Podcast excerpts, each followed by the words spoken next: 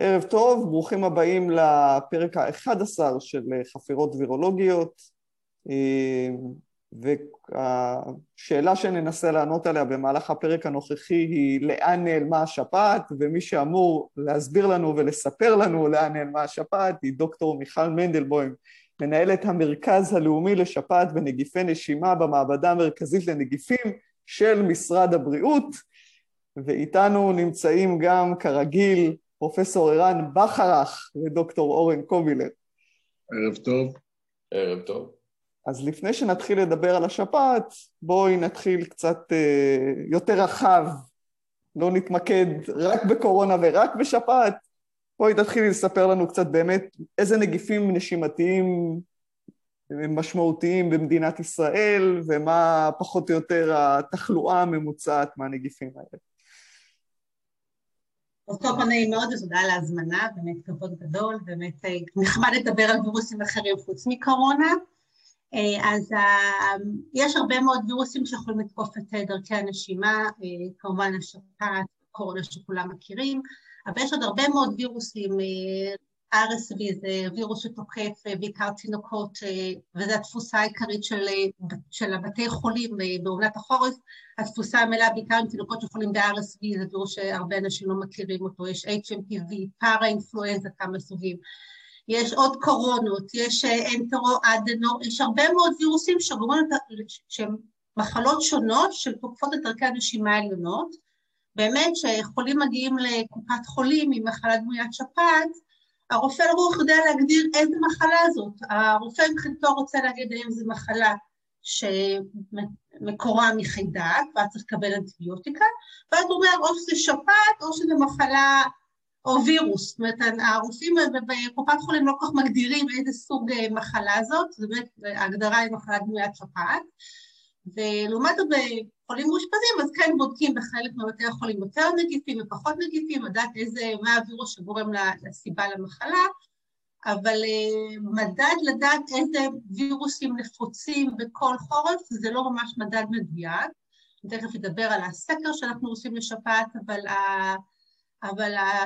אבל ההבנה שיש הרבה מאוד וירוסים, ועכשיו זה נחמד שאנשים יודעים מה זה וירוס ומה זה קורונה, ולומדים, אני חושבת שזו תופעה מאוד חשובה באופן כללי למדינה ובכלל להבין בעולם את התחלואה הזאת.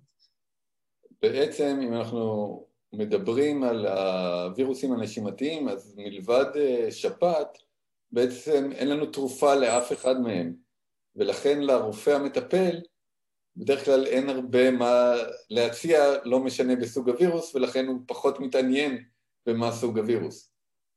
זה ממש נכון, מבחינת בקופת חולים בעיקר משמעותי לדעת אם צריך לתת אנטיביוטיקה ואיזה חידק זה, ואם יש עמידות או לא עמידות לאנטיביוטיקות מסוימות. אה, למאושפזים אה, זה כן משמעותי לדעת איזה וירוס, באמת לדעת אם זה וירוס שאפשר לטפל בו או לא, ושרופא מקבל תשובה אה, שיש לחולה שלו רינו, קורונה, שפעת, איזה סוג מסוים, הוא יכול לתת לו תמונה איזה סוג טיפול לתת לחולה, למרות שהרבה חולים מסתמכים גם בחידקים ובווירוסים ביחד, אז זה בכלל סיפור אחר, אבל זה מאוד משמעותי לרופא לקבל תשובה לווירוס מסוים, כי זה מתאים לו לסימפטומים ונותן לו אה, הגדרה מה יש בחולה שלו שמאושפז עכשיו בבית החולים. מיכל, אה, אתם, ב, סליחה, בתור המעבדה המרכזית לנגיפים, מעבר ל... הייתי אומר לעניין שיש לרופא ספציפי בחולה ספציפי, אתם מנסים גם, התפקיד שלכם זה לקבל תמונה יותר כוללת על מה קורה בארץ ישראל, נכון?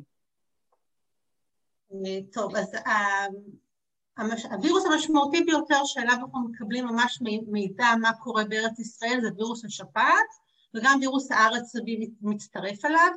כחלק מהתפקידים שלנו כמרכז הלאומי אנחנו משוייכים לארגון הבריאות העולמי. ארגון הבריאות העולמי רוצה לדעת איזה תחלואה בשפעת יש בעולם, בשביל לדעת לתכנן את החיסון לשנה הבאה, שכמובן נדבר על זה בהמשך, ולכן מאוד משמעותי לדעת איזה סוג שפעת יש לנו. אנחנו, יש לנו סקר שפעת ארצי בשיתוף פעולה המרכז הלאומי לבקרת מחלות. כל חורף אנחנו שולחים צי של אה, מוניות למעל 30 מרפאות מכל הארץ, מאוד משמעותי כי הם מאושפזים, גם יש לנו רק בשיבא, שם אנחנו יושבים, זה רק מרכז, ובמאושפזים יש לנו רק אה, חולים שמגיעים לאשפוז זה או תינוקות או מבוגרים, אז זה לא ממש תחלואה אמיתית שיש באוכלוסייה. אז בשביל להבין באמת מה התחלואה באוכלוסייה של שפעת, אנחנו מקבלים את הדגימות מכל הארץ, אנחנו בודקים איזה סוג שפעת, יש לנו כמה סוגים של שפעת, אני לא בטוחה שאני אכנס לזה, אבל לדעת איזה סוג שפעת, ואם החיסון מתאים לשפעת, שזה דבר מאוד משמעותי, שאנחנו מהר מאוד צריכים לדווח למשרד הבריאות שלנו כל שנה, וכמובן להעביר דגימות אה, לארגון הבריאות העולמי, שארגון העולמי לוקח דגימות מכל העולם וצריך להחליט מה יהיה בחיסון לשנה הבאה, ואנחנו, אה, במדינת ישראל הקטנה, יש לנו עוד השפעה גם על אה, החיסון בשנה הבאה בעולם, והייתה שנה אחת אפילו עיכבו את החיסון די בגלל התחלואה השונה שהייתה בישראל יחסית לכל אירופה, אז זה התפקיד שלנו, ו... ואנחנו מקבלים מימד כל שנה כמה אה, תחלואה בשפעת, איזה סוגים של שפעת, אה, מבין החולים בשפעת, 50 אחוז בערך זה שפעת, 9 אחוז בערך, 10 אה, אחוז זה RSV, והשאר זה כל הווירוסים האחרים שיש שנים שאנחנו בודקים אותם יותר ופחות, ומאושפזים, כמובן אנחנו רואים את כל התחלואה של מאושפזים, בנוסף לזה, אם יש התפרצויות בבתי ספר וגני ילדים ומוסדות סעודיים, כל, כל התפרצות יוצאת דופן, לא משנה באיזה עונה, אם בחורף או קיץ, אנחנו מקבלים את הדגימות אלינו למעבדה ובודקים מה הסיבה להתפרצות, ואם איזה, אם זה וירוס ידוע או לא ידוע, וזה חלק מהתפקידים שלנו. אז אולי, אז אולי באמת צריך להגיד פה למאזינים ש... ולצופים שבאמת אה, את מתארת חלק ממאמץ אה, בלתי נלאה ו... ושהוא קיים כל הזמן ברמה העולמית, לנטר את כל העולם כל הזמן לכמה שיותר נגיפים, כן? ושיש ממש גופים גדולים שאמונים על הדבר הזה.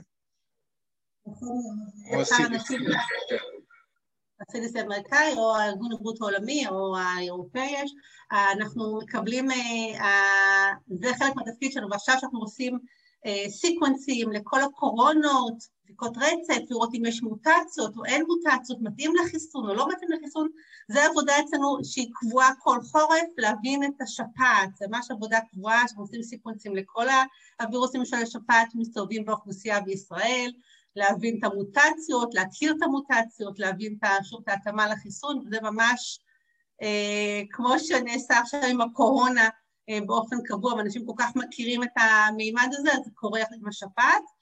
אה, מה שלא קורה עם השפעת והווירוסים אחרים, שעם הקורונה, כל מי שחיובי לקורונה הוא נספר בתור חיובי באוכלוסייה אצלנו ובעולם, וכל כך ידוע, לעומת זאת הווירוסים האחרים לא נבדקים בכזאת תדירות, ולכן אין מימד כזה משמעותי לדעת מה, מה אחוז התחלואה, אלא רק אחוז תחלואה משוער, או אם זה זן מסוים, וירוס מסוים, או משהו יותר כללי. האם הכל אה, אה, מתרכז, את אמרת עכשיו מילה אחת, חורף. האם באמת הכל מתרכז בחורף, או שיש אה, נגיפים נשימתיים שטוב להם גם בקיץ, בסתיו, באביב? אז באמת רוב הווירוסים של דרכי הנשימה, רובם נפוצים בחורף. למשל שפעת, יש הרבה מחקרים שמראים ששפעת צריכה קור ולחות, uh, וזה העונה שמתאימה לה. Uh, ויש אה, אז, אז זאת העונה של החור, של השפעת, ואל תכף נדבר על שפעת החזירים שנתנה תמונה קצת אחרת, אבל אז הווירוסים בדרך כלל יש תקופות מאוד קבועות שאז הם פעילים. ויש וירוסים, למשל לאדנו ופארנפלואנזה שהם פעילים כל השנה, אין להם. אה, אנחנו רואים אותם יפה מאוד גם עכשיו בתקופה של הקורונה, הקורונה לא השפיעה עליהם, כנראה גם לא המסכות, אולי גם על זה נדבר עוד בהמשך. אנחנו רואים שיש, אז יש תחלואה של וירוסים שהם כל השנה, לא משנה אם זה חורף או קיץ, הם לא תלויים בווירוסים אחרים, אין שום השפעה והם פעילים כל הזמן, ויש וירוסים שהם uh, תלויים גם בעונה וגם אחד בשני. אנחנו רואים ממש דינמיקה בין הווירוסים, שיש לכל וירוס ממש את התקופה שלו, uh, וראינו את זה עם שפעת חזירים שהשתלטה מאוד יפה. אז אני כן אתן דוגמה של שפעת חזירים, היא, מי שזוכר, בטח הרוב זוכרים, uh, היא פרצה באפריל ב-2009, אה, זה היה התקופה שהיא פרצה, והיא הייתה בתור וירוס בכלל של אה, שפעת המועד בחורף, והיא התחילה את אפריל, התחילה קיץ, והיא המשיכה כל הקיץ להיות, ועשתה תחלואה של קיץ ולא של חורף, הגיע החורף, נגמר החורף, ואז היא נעלמה, המדהים הוא ששנים אחרי זה היא חזרה להיות שפעת של חורף ולא שפעת של קיץ, אז, אה, אז מצד אחד אנחנו יודעים שלווירוסים יש את התקופות ממש שלהם, אבל מספיק שפנדמיה אחת מגיעה והיא קצת מערבבת את הווירוסים האחרים, ואחרי שהיא נעלמת, הכל חוזר לקדמותו, לכל אחד למקום שלו. ויש איזה הסבר ידוע לה, וזו השאלה האחרונה, אלה, סליחה. אה, יש הסבר ידוע לנגיד התנהגות כמו של אה, נגיף שפעת כזה, כמו שפעת החזירים, שהוא פתאום אה, מצליח להתפשט דווקא בתקופה של קיץ? או שלא יודעים את זה? ברור שזה שאלת המיליון דולר. לא ממש יודעים מה הסיבה לווירוס שמתפשט או לא מתפשט. השפעת חזירים הגיעה למצב שהיא נכנסה לאוכלוסייה שלא הייתה, שהרמת נוגדנים הייתה אפס, זאת אומרת לא היה שום התנגדות, שום, שום הגנה כלשהי באוכלוסייה, ופשוט היא הדביקה כמו אה, אש בשדה קוצים, פשוט עשתה הדבקה מסיבית, ולא, ולמרות שהיא צריכה חום, אה, קור ולחות בשביל להתפשט, היא הסתדרה גם עם הקיץ, גם עם מחנות הקיץ של הצופים שעשתה הדבקות מאוד יפות שם, היא עשתה הדבקה מאוד מסיבית גם בקיץ, למרות שזה אה, לא עונה שלה, ו... ו... ואז אחרי שהיא גמרה להדביק לך בערך 50% מהאוכלוסייה, שראינו את זה בנוגדנים, אז היא גמרה את הפיק שלה וירדה ואפשרה לשאר הווירוסים אה, להתרומם. בואו בוא ננסה בכל זאת להסביר קצת יותר אה, וירולוגיה וקצת על הסוגים של ה... אני, אני מוכנה אפילו להתנדב להתחיל, של השפעת, כי אנחנו משאירים את זה כל הזמן בסוג, ו... אז נכון, לשפעת כמו שיש לכ... לקורונה את חלבון הספייק שכולם מכירים, שנמצא לגבי המעטפת של הנגיף, נכון, לשפעת יש שני חלבונים, שהם בעצם קובעים אה, איך פחות או יותר איך מערכת החיסון תכיר אותו, וזה הסוגים של השפעת שאנחנו מדברים, ובמקרה של השפעת, חזירים שהזכרת קודם, זה פשוט היה קומבינציה של חלבונים שלא הייתה לפני כן באוכלוסייה, ולכן מערכת החיסון שלנו לא הכירה אותם. נכון? אני, אני אומרת נכון? אני רואה אותך לא ממש ממש מדויק. בסדר, אז קדימה, בשביל זה, בשביל זה הבאנו אותך. השילוב של שפעת החזירים הוא H1N1. אוקיי. שילוב שהיה כבר קודם. שני, שני שילובים של שפעת A יש לנו, ב, יש לנו באופן עקרוני יש לנו ארבע סוגים של שפעת שמדביקים אנשים uh, כיום. אחד, שני סוגים של שפעת A, אחד זה השילוב H1, אמרוטנין 1 ונורמין גז 1 זה H1N1, והשני זה אמרוטנין H3 ו-N2. זאת אומרת, זה השילוב של שני השפות של ה-A ויש שני סוגים של שפעת B. אני חושבת שהרבה אנשים יודעים שיש חיסון טוב שמכיל רק שפעת B1, שזה שלושה זנים של שפעת, ויש את החיסון הטוב שמכיל ארבעה זנים בתוך החיסון, שניים של B ושניים של A, אני לא, לא יודעת כמה אתם רוצים שניכנס לזה, אבל אז השפעת חזירים הוא שילוב של H1N1, זה שילוב שהיה קודם, שהיה באוכלוסייה קודם, עוד לפני השפעת חזרים, זה הזן העונתי הרגיל שהיה, אבל הוא מספיק שונה שלא יפרוס ריאקטיביות בנוגדנים להכיר אותו עם ה-H1N1 שהיה לפניו. הדבר המוזר שקרה, ששפעת החזירים הגיעה, כמו שאמרנו, בקיץ, היא עשתה תחלואה של חורף, ואז אה, יש וירוס RSV שאמרנו שהוא אמור להגיע בסביבות דצמבר, הוא לא הגיע, הוא איחר, בגלל שהייתה שפעת חזירים, הוא הצליח להגיע רק בינואר. עד ינואר לא ראינו אותו, למרות שבדרך כלל אנחנו רואים אותו בנובמבר-דצמבר, וזה כבר מראה שווירוס משתלט על וירוס אחר, שזה סוג של מנגנון של הווירוסים, אבל שפעות, לא A ולא B, לא היו בכלל אחרי שפעת החזירים. בערך מה שקורה עכשיו ששפעות לא הגיעו, התופעה הזאת ששפעות או וירוסים שנעלמו בגלל וירוס אחר, ראינו בשפעת החזירים. השפעת ה-A, H1N1 ו-H3N2 וגם שפעות B נעלמו, לא ראינו אותם, היה רק שפעת חזירים. ומה שקרה זה שבחורף אחרי זה, ה-H1N1 שהיה לפני השפעת חזירים נכחד מהעולם, נכחד. וירוס היה הווירוס הדומיננטי, הפעיל בחורף בכל העולם, אותו זן H1N1 שהיה לפני השפעת חזירים נעלם, נכחד מעולם, לא רואים אותו בכלל יותר, השפעת החזירים הפכה לשפעת של החורף יחד עם השפעת A השנייה ושני זני B הנוספים.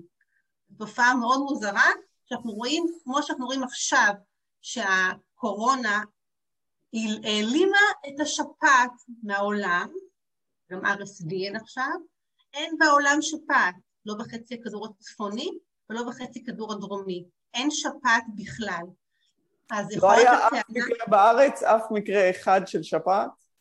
מקרה אחד של שפעת היה בארץ, מעולה שהגיע מאתיופיה, שגם אוקיי. שם אין הרבה שפעת, אבל חוץ ממנו, אף מקרה של שפעת ב-RSV לא התגלה בארץ.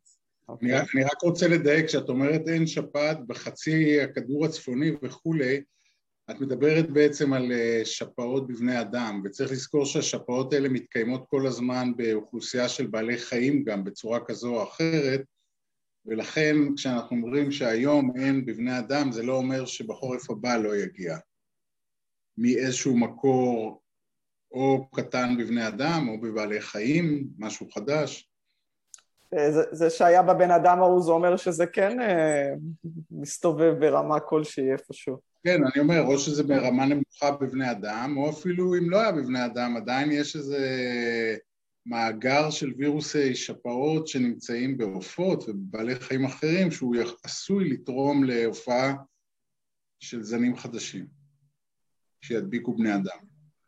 אז יש פה קצת אה, הבדל בין אה, זנים חדשים של שפעת, כי קצת דיברנו על זנים של שפעת, יש הרבה זנים של שפעת שמדביקים הרבה סוגים של בעלי חיים, ותמיד הייתי מרצה ומראה שקף של מלא בעלי חיים שנדבקים בכל מיני סוגים של שפעת, ותמיד הייתי אומרת, וברגע זה ממש, בכפר נידח בסין, נוצרת לנו הפנדמיה החדשה של השפעת, אז קיבלנו פנדמיה של קורונה, אבל אני מצטערת להגיד שבתור מנהלת מרכז לאומי לשפעת, אני מאוד חוששת שעדיין בכפר נידח בסין יכול להיווצר התרכובת החדשה של השפעת שעלולה להדביק בני אדם, ועלולה לעשות פנדמיה חדשה של שפעת.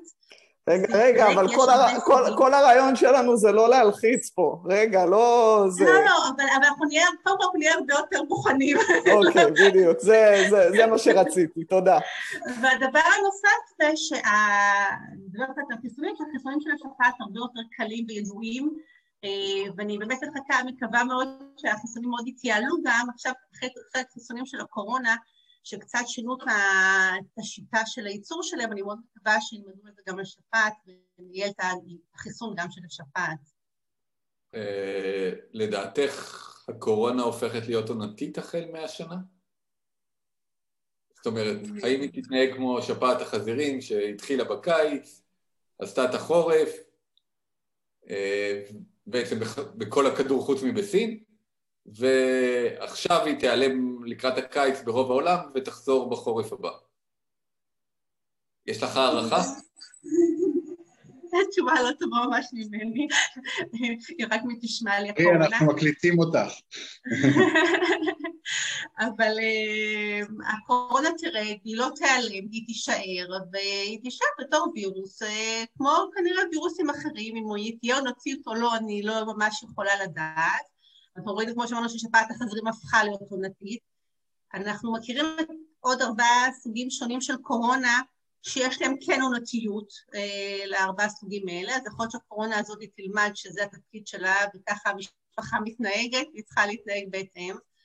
אה, והיא כנראה תישאר איתנו, כמו כל הווירוסים האחרים של הנשימה, שאנחנו מכירים אותם, כמו שהזכרתי קודם, ונלמד להתמודד איתה. חיסונים זה כמובן, חיסונים כאלה לשום וירוס לא ראינו כזאת יעילות של חיסון, אה, ואם יהיו מוטנטים, אנחנו בחי ביחידה שלי מחפשים הרבה מאוד וריאנטים של קורונה ורואים אם החיסון מתאים להם או לא, אז במקרה הכי גרוע יקרה כמו עם השפעת, שיעשו תיקון קטן לחיסון, ובחיסון שלנו זה משנים אה, נקודתית את המוטציה הספציפית ויוצרים חיסון חדש, ואני חושבת.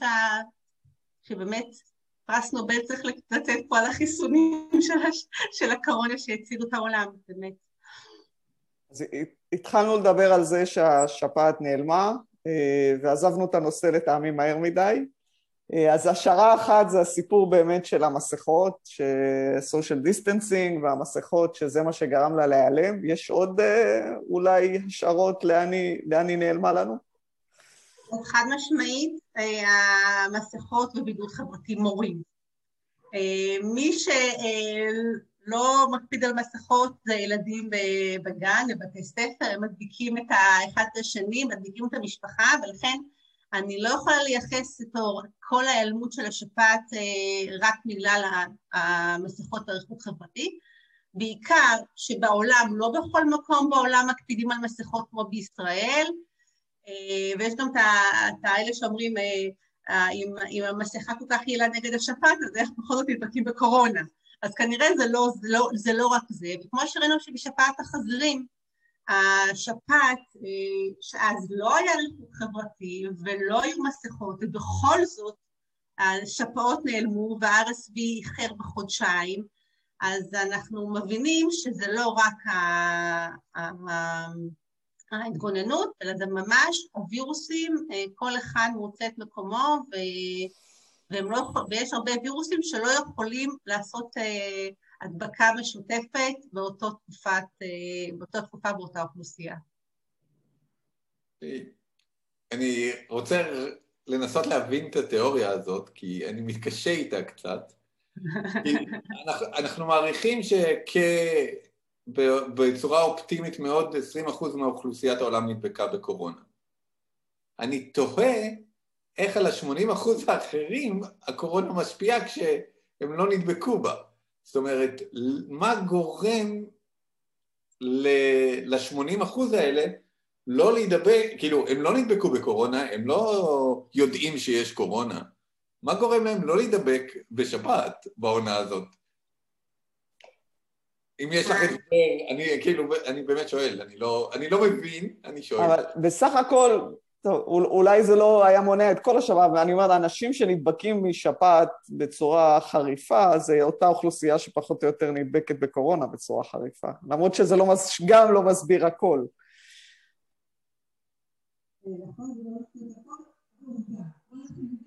לא שומעים אותך, תתקרבי שוב.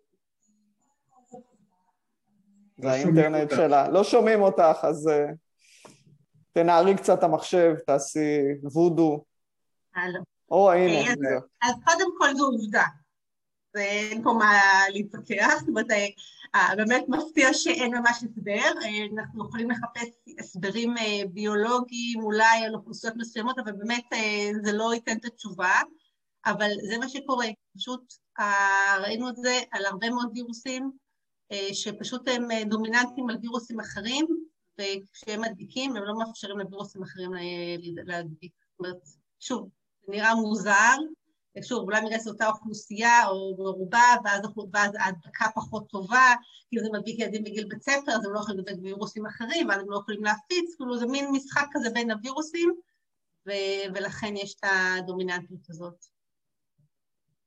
אני, אני מניחה כמו כל דבר בביולוגיה שזה לא גורם אחד. רוב הדברים בביולוגיה. אנחנו בודקים, רוצה לבדוק, יש ניסויים בבעלי חיים, שרואים שווירוס אחד מפריע לווירוס השני, וכל דבר כזה זה באינדיבידואל.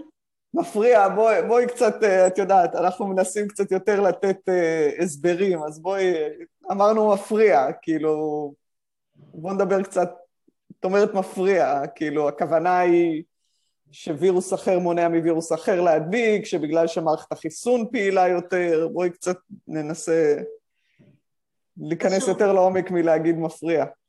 זה שילוב, זה שילוב, שילוב של מערכת האינטרפרון שמופעלת, ואז היא מפריעה זה, ויש השלב הראשוני שבזמן ההדבקה אפשר שבן אדם אחד דרך להידבק בשני וירוסים, למרות שכמו שאמרתי שיש וירוסים שאולי כן יכולים, נגיד אדנו אין לו בעיה עם וירוסים אחרים, הוא יכול לעשות את ההדבקה כפולה, או, או יש חיידקים שטובים להם להדביק אחרי וירוסים. אה, אז יש שלבים של, בשלב הראשון של ההדבקה, אנחנו רואים בבעלי חיים למשל שאחרי שבועיים מההדבקה יש פיק נוסף של מערכת חיסון שכבר העכברים בכלל לא חולים יותר, והם עדיין לא יכולים להידבק, אם הם יהיו חולים בשפעת, לא יכולים להידבק ב-RSV. שוב, זה מחקרים, זה לא על האינדיבידואל בבני אדם, זה קצת יותר מסובך, ואין הרבה מחקרים על זה. צריך לחקור את זה. אז אני רק רוצה אולי אה, לתת הבהרה שוב פעם לציבור ששומעים, כי אנחנו מדברים לפעמים בז'רגון מקצועי, אבל מה, מה שבעצם את אומרת, הזכרת מערכת אינטרפרון וכולי, אז, אז גם הזכרנו את זה בשיחות קודמות, שהמערכת החיסון, החיסון שלנו היא מורכבת מהרבה זרועות וצורות, ויש איזו זרוע בסיסית שהיא, ברגע שהיא, מופ, ברגע שהיא מופעלת על ידי נניח וירוס אחד, כמו וירוס השפעת או כל וירוס אחר, אז היא עולה ומתחילה להפעיל כל מיני מנגנונים בשביל להפחית את רמת האינפקציה, אבל החשוב להבין שהיא לא מערכת ספציפית כנגד פתוגן מסוים, ואז המחשבה היא שהגוף נכנס לאיזה, או התאים שבגוף נכנסים לאיזשהו, אה, לאיזושהי צורה של הגנה כללית נקרא לזה, שהיא טובה גם אם פתאום יופיע וירוס אחר. זה, זה אולי בסיס אחד, וכמו שאמרנו, זה יכול להסביר אולי חלק מהדברים, אבל כנראה לא את כולם.